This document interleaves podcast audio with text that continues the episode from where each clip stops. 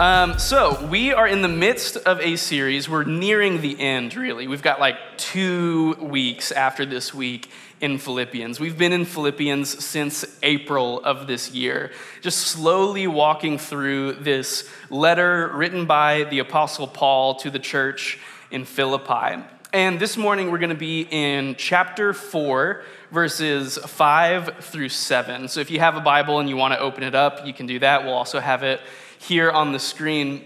But one of the themes through Paul's letter uh, of the Philippians is this theme of church unity, of the church being a family of one mind and like a tight knit, close community. And so, in the theme of church unity, we've been having people from our church family read our passage aloud for us each week.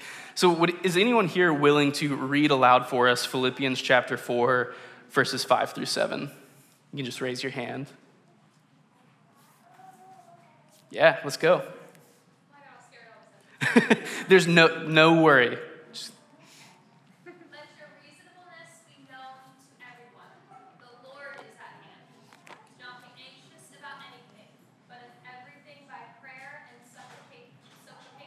Yep, that's right.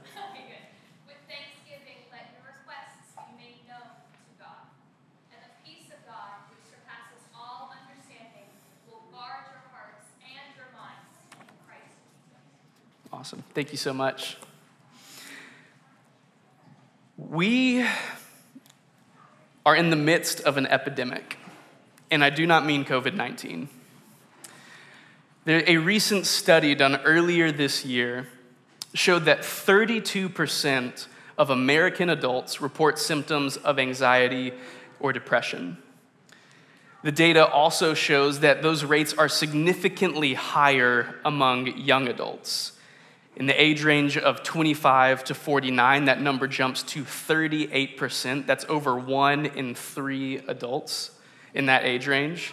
And between the ages of 18 to 24, it jumps significantly to 50% of Americans that struggle with anxiety and depression. Another study done in the fall of last year, last October, revealed that 90% of Americans believe that there is a mental health crisis in the US. I believe if you, if you talk to any experts, read any writing on this, these facts, it will become very quickly evident that this is due to a whole host of factors, but the biggest, most experts will say, seems to be the results of the impacts of modern technology on our lives, such as the internet the 24 hours 24 hour news cycle and most prominently social media. It has been said that we shape our tools and thereafter our tools shape us. It takes time to see the results of any new technology on a society. Facebook opened up to the public from just being a college campus thing in the year 2006 and the iPhone was released in 2007. And more than 15 years have passed, and the results of the impact of the iPhone and social media are in. And while there are some positives to them, on the whole, they tend to be more destructive to individuals and societies than they are helpful. The cons tend to outweigh the pros on the whole the truth is, we are finite beings. We were never supposed to have infinity in our back pocket. We were not created to experience any degree of the omnipresence that the global connection of internet gives us. Where the felt anxieties of normal life, such as FOMO or fear of a pandemic, Anxieties around politics or a economy in recession are heightened and exacerbated by our glowing rectangles. The hyperconnectedness of the news cycle has introduced us to more news, more heartbreak, and more fear than our souls can often handle. And I would argue more than we were ever meant to handle. Scrolling has become our bedtime stories, and breaking news or self help blogs have become our morning devotions. A new religion has emerged that will distort our mental maps and deaden our spiritual lives, promising happiness, but ultimately producing and feeding on our fears and anxieties. Our society, and it's not just America, it's the, it's the whole Western world, is riddled with crippling anxiety. Many pastors will tell you that they get more questions about handling anxiety than they do about theology, the Bible, or prayer. And before we get in, let me say this I don't know your lived experience. I don't know what your lived experience is or what it has been. And I know that the subject of anxiety will strike very close to the heart for more than a few in this room this morning. And I also believe that there is a God who knit you together in your mother's womb, who does know your lived experience and loves you more than you could imagine. And his desires for his children to know freedom, healing, and peace. And I want you to know that as I stand up here, I don't know what your experience has been like, but I care about you. And I desire for our church family to walk in healing and freedom and in peace. And so I ask for your grace this morning as we, as we walk through this and to just stick with me through the end. If you at any point you feel ready to give up and check out, please stick with me. But here we go. At the very center of our text this morning is this line from Paul do not be anxious about anything. A scripture that many of you have probably heard at least once in your lifetime, and that for most of us produces a reaction that sounds something like, okay, Paul. Easy for you to say, dude. Like, you didn't know what 2023 was gonna be like, man. You don't know what it's like to have an iPhone. You don't know what it's like to have student loans. You don't know what it's like to have kids. You never had kids, Paul. It's just not that simple. And it's not. It's not just that simple. That's a problem that arises often when we read a verse like this without looking at the bigger picture of everything going on around it. You see, Paul didn't simply say, Don't be anxious. I think we all agree that that would be pretty foolish. But Paul gives us a roadmap for exchanging our anxiety for the peace of God, which surpasses all understanding. And that roadmap actually begins two verses before. In verse 4, Paul says, Rejoice in the Lord always. Again, I will say, rejoice. And I'm not going to focus there. Josh gave us a beautiful teaching on that last week. You can go check out on the podcast. Go and listen to it. But he begins, Paul begins, rejoice always. And then we get verse 5, where we're starting today, where Paul says, Let your reasonableness be known to everyone. The Lord is at hand. Josh and I, we, as we were talking about these verses earlier this week and just kind of like talking with each other, we were talking about how, like, most people, Christian or not, don't really remember, like, we forget that verse 5 is even there. We hear verse 4 a lot, like, rejoice in the Lord, and we hear verse 6 a lot, don't be anxious, but pray. But verse 5 is typically, like, skipped over or forgotten for some reason. But I think verse 5 is actually a key starting place for the rest of the text that verse 5 makes verses 6 and 7 even possible or comprehensible. So let's start there by taking verse 5 in two bites. One, because it's two sentences. Let your reasonableness be known to everyone. And two, the Lord is near or at hand. So let your reasonableness be known to everyone. What a strange verse to be right here. Right? I mean, it's definitely not bad advice from Paul, but what is this sentence? Let your reasonableness be known, doing right here, seemingly out of place in the middle of this paragraph. I mean, what does my reasonableness have to do with anyone's anxiety, right? And that word reasonable, from the Greek, that the New Testament was originally written in Greek, that word there is a little tricky to translate into our modern English. I think one of the best words to capture what Paul is saying is this old word forbearance. Bet you weren't expecting that word this morning. Um, but I think it's a helpful word, even though it's kind of old. Most modern translations don't use that word because we don't use that word, so why would they? But I think it's one that maybe we should bring back, at least in the church or in conversations like this one. Because, I mean, forbearance, that's got a nice ring to it, doesn't it? Sounds pretty smart. You throw that one out, like with your new college friends, and they will think you're already like ahead of the game on them there with forbearance. But words, the words typically used to translate here are reasonableness or gentleness. And I think that those words actually hold us back a little bit from getting the full picture of what Paul is trying to communicate, because those words are somewhat narrow in our modern English. But forbearance, it encompasses kindness, gentleness, patience, self restraint, and generosity towards rivals and the marginalized. Notice how many fruit of the Spirit from Galatians are wrapped up in this one word, forbearance. It's a word that reflects the humility of Jesus' character, and it's all external. It's all outside of ourselves. It has to do with how we treat and deal with others, whether they're followers of Jesus or not.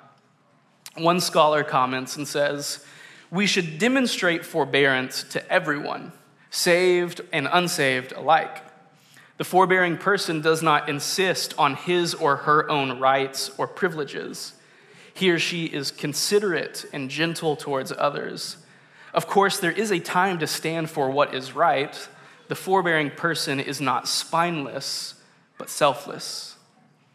So, Paul, at the beginning of this roadmap, for, of exchanging our anxiety for the peace of God begins with this posture that doesn't always look inward. To have a posture that's always concerned with the self, but one that is often looking outwards towards others.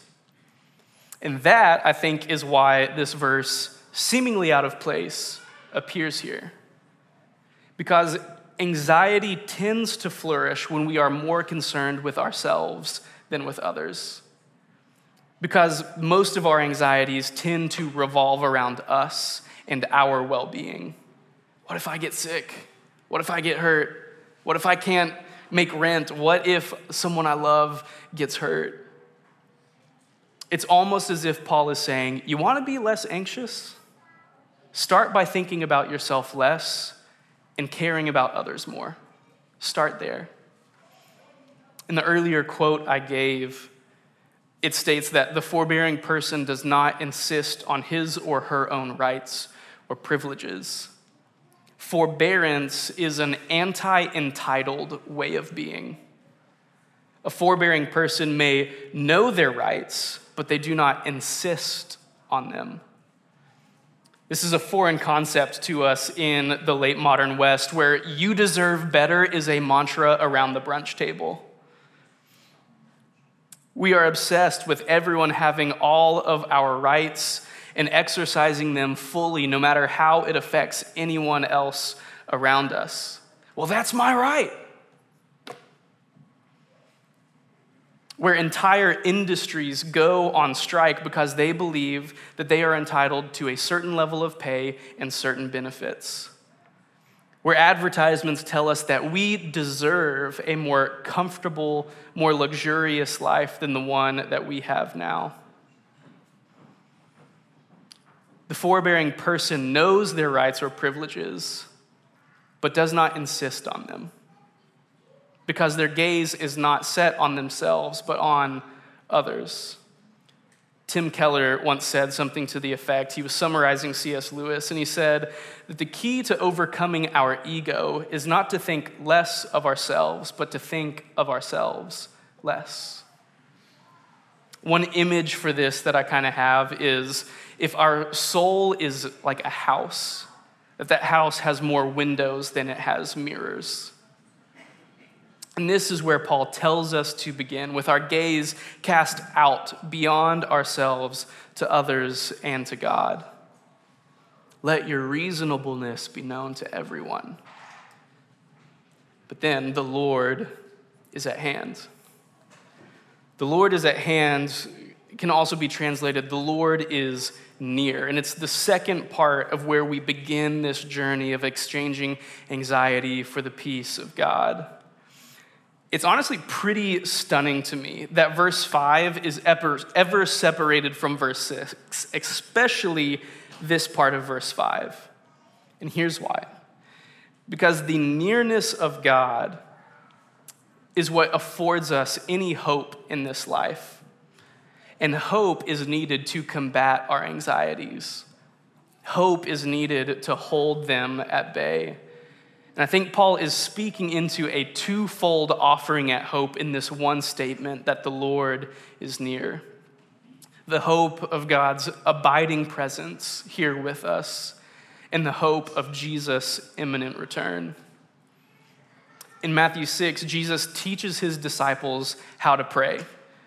And he says this He says, Pray then like this. When you pray, this is how you pray Our Father in heaven and Jesus begins this prayer lesson by addressing God as Father and by recognizing his location. If you grew up like me, when you hear the word heaven, you think of maybe something like a cloud city up in the sky where God is far, far away from our everyday existence. But that's not exactly a true picture. The word in the original Greek that's translated heaven is actually it's a plural word, maybe more akin to heavens. And it can refer to the sky, but it can also refer to the air all around us, up against our skin. Jesus was not painting a picture of a distant God far away in space, but he's painting a picture of a God who is as near to you as the air that you're breathing right now. Paul states, The Lord is near, before he tells the Philippians not to be anxious about anything, but instead to pray about everything. Prayer is where we are headed, but we have to start here with the Lord is near. Tyler Staton once wrote The deep fear that robs our prayers of power is the lie that the Lord isn't near the lie that God has forgotten me, that I'm not in good hands, that my future isn't secure. It's the worry that at the end of the day, this God, near or far, can't be trusted. That he's something less than who he promises to be, and that really, when it comes right down to it, I'm on my own. It's a lie that we're all familiar with on some level that God isn't near, that I'm on my own. And that lie, it keeps our prayers apathetic if we even choose to pray at all. God, are you listening? Are you even there? And this is why Jesus teaches his disciples to begin their prayers with remembering how near God actually is. And it's why Paul is telling the Philippians, he's reminding them how near the Lord is before he tells them to pray. Because we're all prone to believe the lie that we're on our own. But if we're going to pray, like Paul is about to tell us how to pray, then we're going to have to have faith that the Lord is near, that he is, in fact, closer than we even realize. God's abiding presence with us in every moment. That's side one of Paul's statement.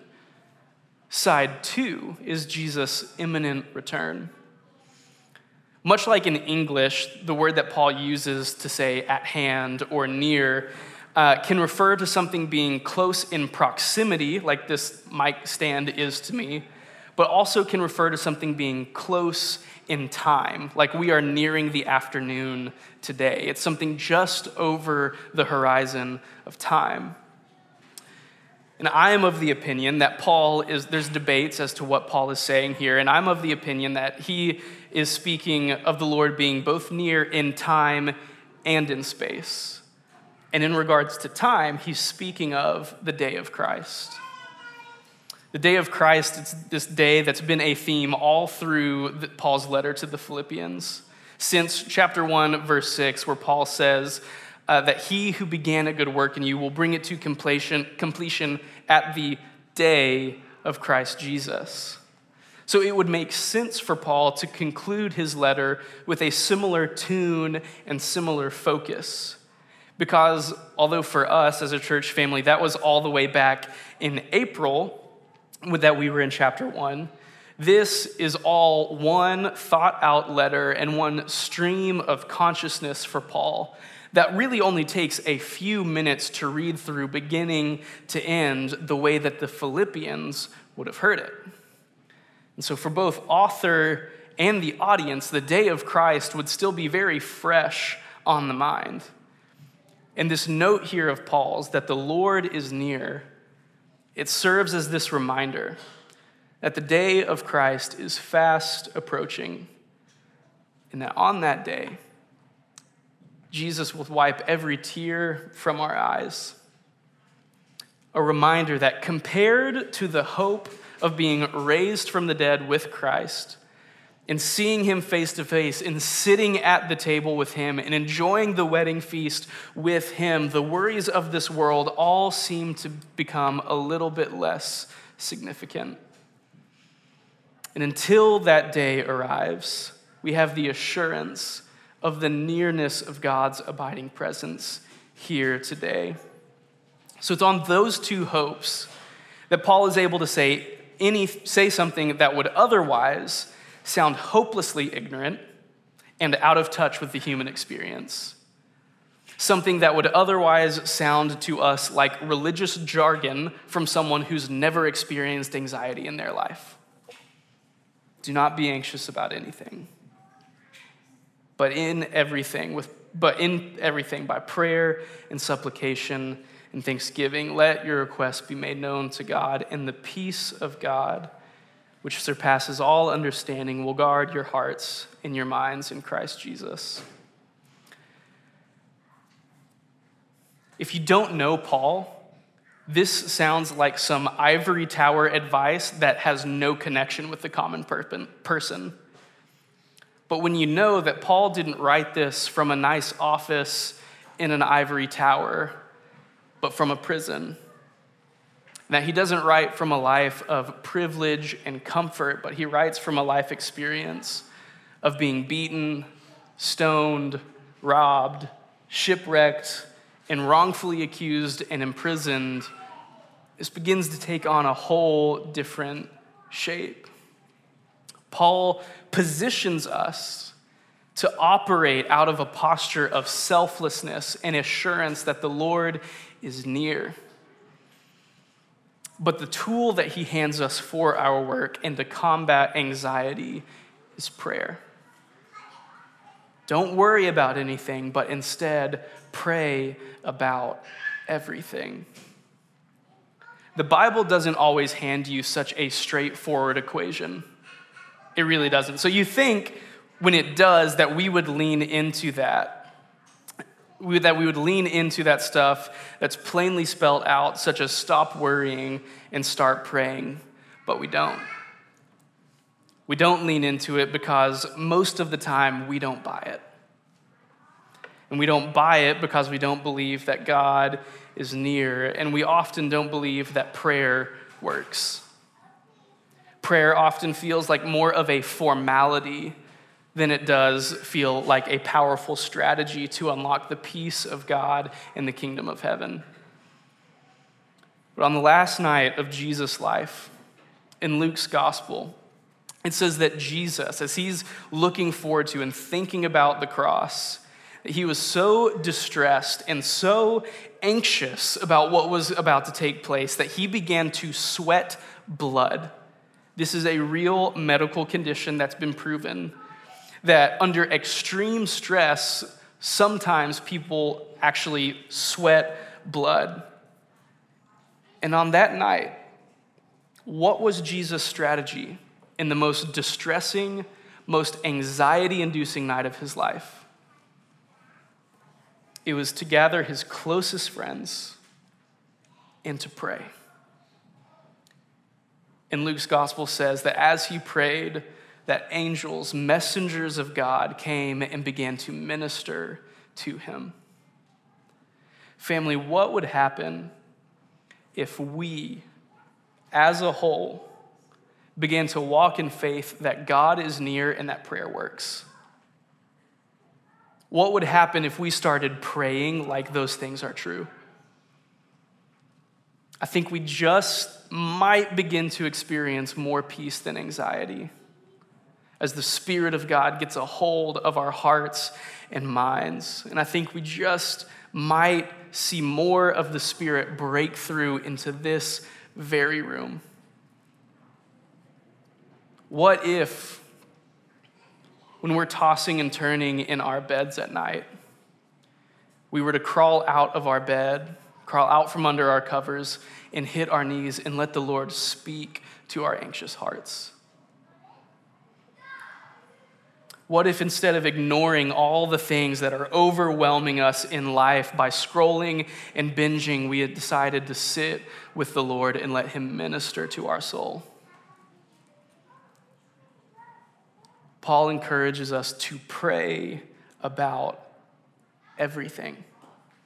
And he means everything. He lists here in our verse today almost every word for prayer found in the New Testament prayer generally, prayers of thanksgiving, prayers of asking God for, to meet our needs, all of it. And in Matthew 6, that's sad. We have kids in the back. I hope that child is okay.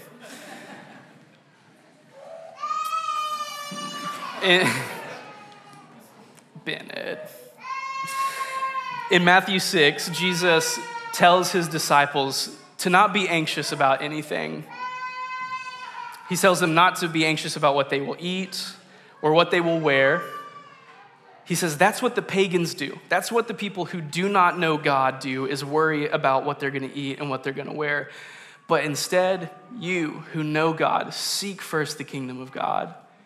And your Father in heaven who sees you will meet those needs. How do you do that? You pray. And you keep on praying about everything. I recently got to spend time praying with a guy. And when we first got together, when I sat with him, you could just tell that he was, his spirit was not at peace at all. And as we began praying together, he began to just voice all of these fears to God. And after he had taken several minutes to voice all of these fears and concerns to God, we saw the Lord just come in and begin to minister to his soul. God began to speak to him and clear away these fears and anxieties. It was like God was coming in and removing all of the clutter in this guy's soul so that he could see God more clearly. And when our prayer time was o- over, after like an hour and a half of praying together and just sitting in the Lord's presence, I looked up and it was like this guy had a new face. I kid you not. Physically, he looked different, like a different person. His face was softer. He had this gentle smile. And I asked him, I was like, how, how, what's going on in your heart? How are you feeling? And he said, Man, I'm floating said, I'm completely at peace and tranquil. And there are probably several reactions to that story in this room this morning that I just shared. Perhaps some of you are fired up and encouraged by that story, or you may be pretty skeptical. Or asking, why doesn't that feel like my story?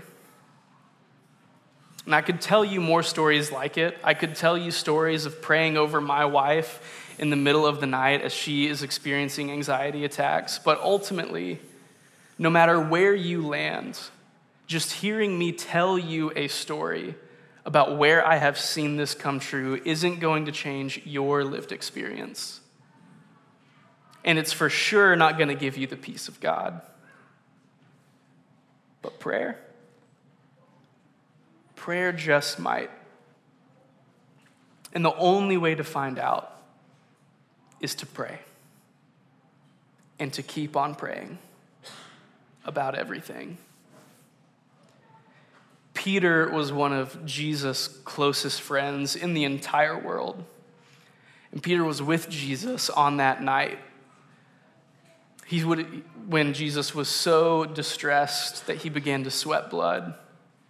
Peter would have witnessed that firsthand. He would have seen Jesus bent over in anxious prayer, crying out to the Lord. Peter would have seen the blood on Jesus' brow. And nearly 30 years later, Peter's writing a letter to several churches who are experiencing persecution under the empire of Nero and he tells them this He says, Cast all of your anxieties on him because he cares for you. Cast all your anxieties, all your burdens on him because he cares for you and he gets it. He's been there, he knows. Peter encourages them to pray about everything always. And friends, my encouragement for you is to pray about everything always. The funny thing about prayer is, as much as we like to talk about it in the church, it can't be taught. It has to be lived. You have to practice prayer. And you can't just take my word for it. You have to go and try it for yourself. If you want to live a life of prayer, if you want to take God up on testing for yourself, if there really is peace available through prayer, you're going to have to start by praying. Praying for everything. Praying for a parking spot in a busy parking lot and praying for the rent money that you don't think is going to come through on time. Praying thanksgiving when our prayers are answered, and praying prayers of lament when they are not. Praying through smiles and praying through tears. And to not give up on praying. But you have to go and see for yourself typically when we at the end of our teachings when we hop into like our time of communion we circle up and discuss and reflect and we have some like prompting questions but that just doesn't feel appropriate this morning when we're talking about praying stepping into the lord's presence. And so this morning we're going to do something a little different than our norm. We're going to pray. Um, we're going to spend some time. I'm going to, I want to pray over this room here this morning. Um, and then we'll take communion after that. But I'm going to invite you guys, go ahead and just make yourselves comfortable. Um, posture yourselves in a way that's comfortable. Feel free to stand up, sit down, do whatever you need, uh, and to take it just a deep breath and just relax.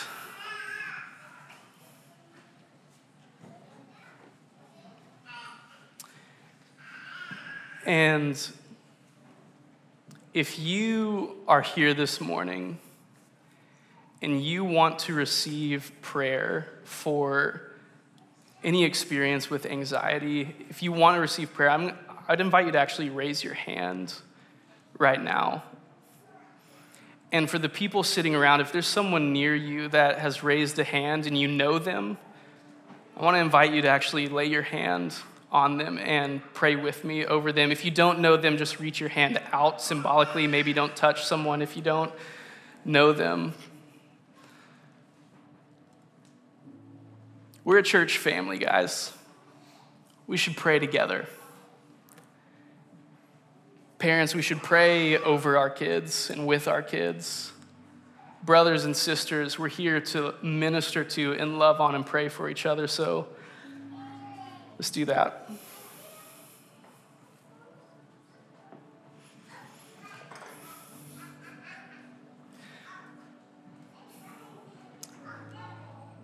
Holy Spirit, you are welcome here.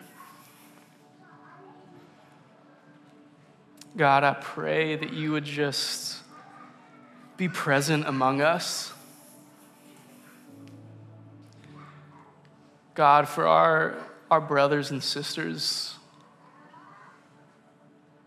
that need to experience your peace this morning, I pray that that peace would come. God, I pray that you would tear down the lie that you are distant, that you're not near. And God, I would I ask that you would just for your children here this morning who need to hear your voice, would you give them a word or a picture in their mind, God, that just resonates and shows your nearness?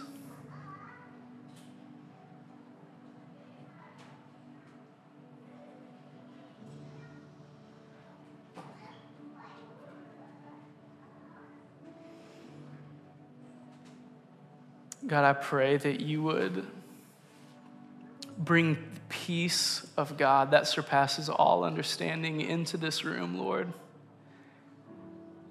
into the lives of your children, that we would experience in this church family freedom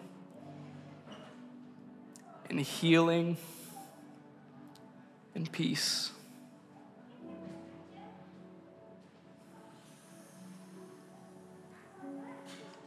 God, would you teach us how to walk with each other through this, through life?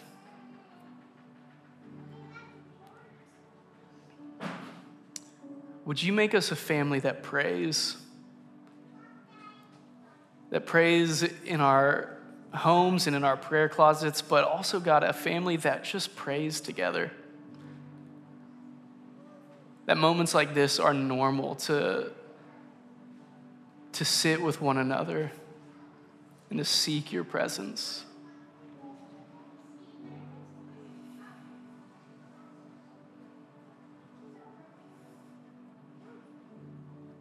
Holy Spirit, come.